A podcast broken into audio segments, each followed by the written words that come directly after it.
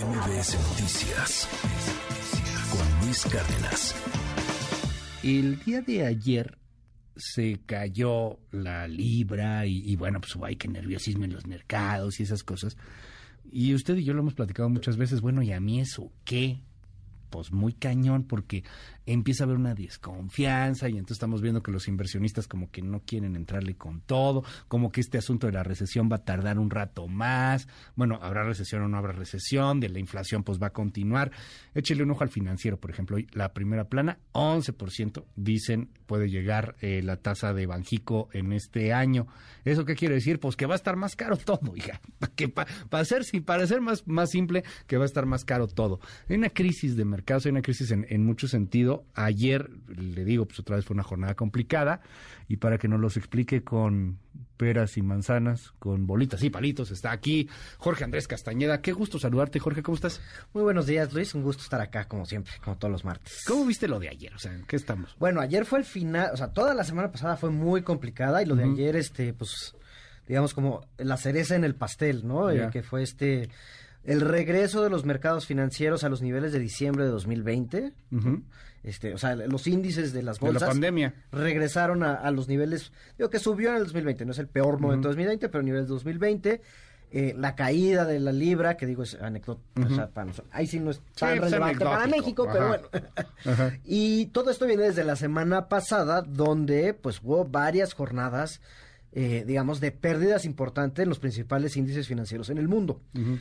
Todo esto viene de la inflación. Ya lo hemos platicado aquí hasta sí. el cansancio, pero el problema del mundo ahorita es la inflación, uh-huh. eh, que viene, digamos, desde la pandemia, ¿no? Ya. Cuando se empiezan a cerrar los puertos, cuando la gente cambia sus hábitos de consumo, eh, empezamos uh-huh. a comprar como cosas para nuestras casas, porque estábamos encerrados en nuestras casas, sí. eh, y se combinan una serie de cosas, como que se, se cierran muchísimas fábricas en China. Hay una congestión terrible en los puertos de Estados Unidos uh-huh.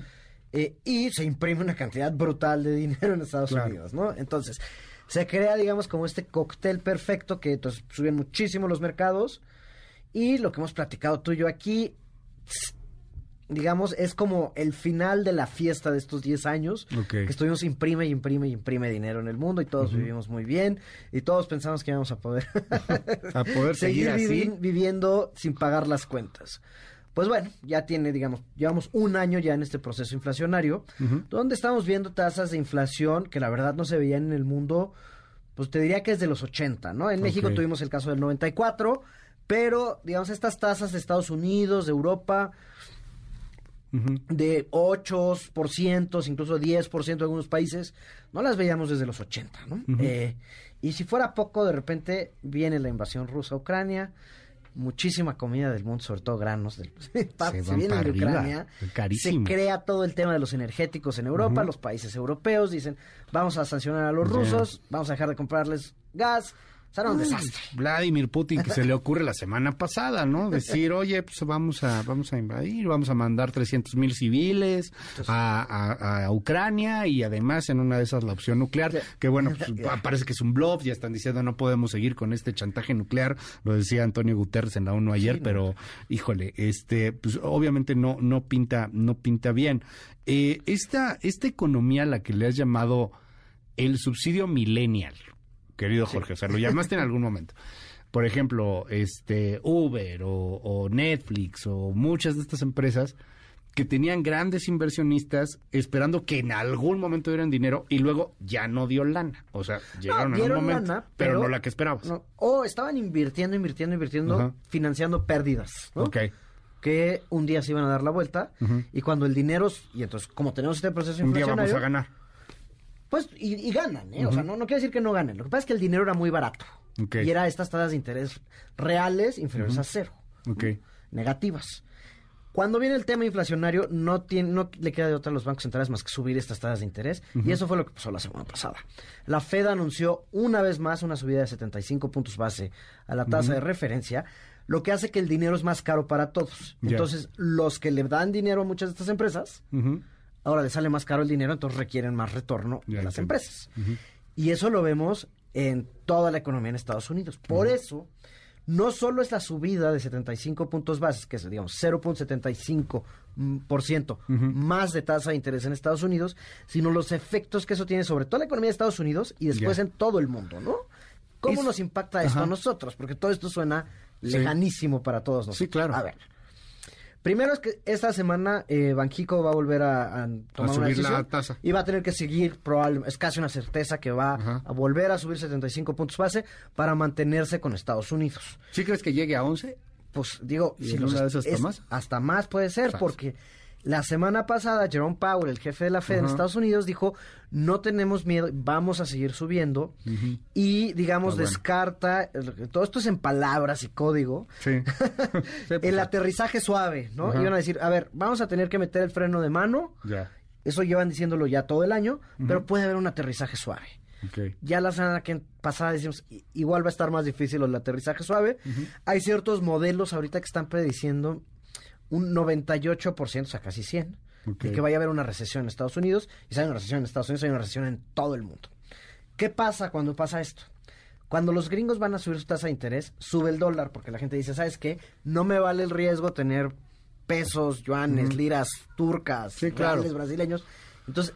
empieza la gente... Me voy a refugiar en algo seguro. Me voy a refugiar al dólar, que aparte está pagando bien, uh-huh. ¿no? Entonces, el dólar ha subido muchísimo comparado a todas las uh-huh. monedas en el mundo yeah. las últimas semanas. Lo de la libra ayer es un poco eso. Digo, lo, tienen su problema del plan uh-huh. fiscal que presentó la nueva primer ministro, más que los el dólar está subiendo, se yeah. está apreciando. Si lo vemos incluso con el peso, que hay que decirlo, el peso está... muy ligado al dólar. Esta, uh-huh. el, Banji, el Banco de México ha mantenido, digamos, ha seguido lo que hace la Fed. Entonces, no hay grandes diferencias en, uh-huh. en lo que deja tener okay. pesos. Entonces, por eso estamos hablando de movimientos relativamente pequeños. Ayer creo que llegamos a veinte punto cinco. No estamos viendo uh-huh. lo que hemos visto en otros países, que se está eh, depreciando rapidísimo yeah. la moneda. Pero, ¿qué uh-huh. quiere decir para ti y para mí sí. todo esto? Van a costar más los créditos, entonces las empresas van a invertir menos. Eso, uh-huh. cuando sube la tasa de interés, se frena la actividad económica. Uh-huh. Tú y yo, si queremos una hipoteca, nos va a costar más caro. Okay. La tarjeta Mal de crédito... Mal momento para pa casa, ¿no? Pues depende, porque de hay también buenos, buenas tengas. ofertas, porque uh-huh. los Gente precios se ajustan sacar. a eso. Okay. Y puede haber una sobreoferta. Digo, nunca... Uh-huh. Sí, pero va a ser más caro. O sea, si pero, es un crédito, pero te va a salir más caro. caro. Si Ajá. tú necesitas un crédito, la lana va a ser más cara. La, okay. el, la tarjeta, la interés de tu tarjeta de crédito va a ser más caro, uh-huh. el interés de un préstamo personal va a ser más caro, y entonces hay que tener cuidado con eso. Es mal momento para endeudarse, sobre todo a tasas okay. fijas, ¿no? Eh, uh-huh. Ahora, pueden haber buenos eh, descuentos afuera y luego puedes refinanciar, pero en realidad es mal momento para eso. Y para las empresas es lo más preocupante. Uh-huh. Si vimos la semana pasada los componentes del P I B en México, eh, uh-huh. de los primeros seis meses, la inversión está en niveles bajísimos. Está uh-huh. deprimidísima la inversión, porque lo hemos platicado aquí. No existen los incentivos para el sector privado, existe incertidumbre en el sector eléctrico, un montón de problemas y temas como que uh-huh. ya ni hay que... Okay. Hoy no vale la pena entrar, pero está baja. Y entonces las tasas de interés... lo van a hacer todavía más caro, lo que va a hacer que las empresas, pues, se la piensen dos veces antes de endeudarse a estas alturas de forma significativa. Ahora, ¿esto será hasta cuándo, más o menos? Pues mira, el gran tema y por lo cual estaban cayendo uh-huh. los mercados financieros ayer y la semana pasada, aunque hoy están rebotando, es que parece que va a durar más tiempo. Cuando hablamos uh-huh. de el aterrizaje suave, es que va a ser un, una segunda, iba a ser una segunda mitad difícil del veintidós, yeah. pero el veintitrés iba a mejorar. Pues parece que va a durar incluso hacia el dos mil veintitrés. Ayer la O C D E, que es este right. organismo, digamos, de, como le dicen, de países ricos, donde uh-huh. son, ¿no? Que en México estamos ahí, ¿eh? Este, sí, sí, somos, sí, sí. Somos el país quizá menos rico de los que de están la O C D E. Ahí, uh-huh. pero sí recortó el pronóstico de crecimiento para México para el año que entra a uno punto cinco por ciento.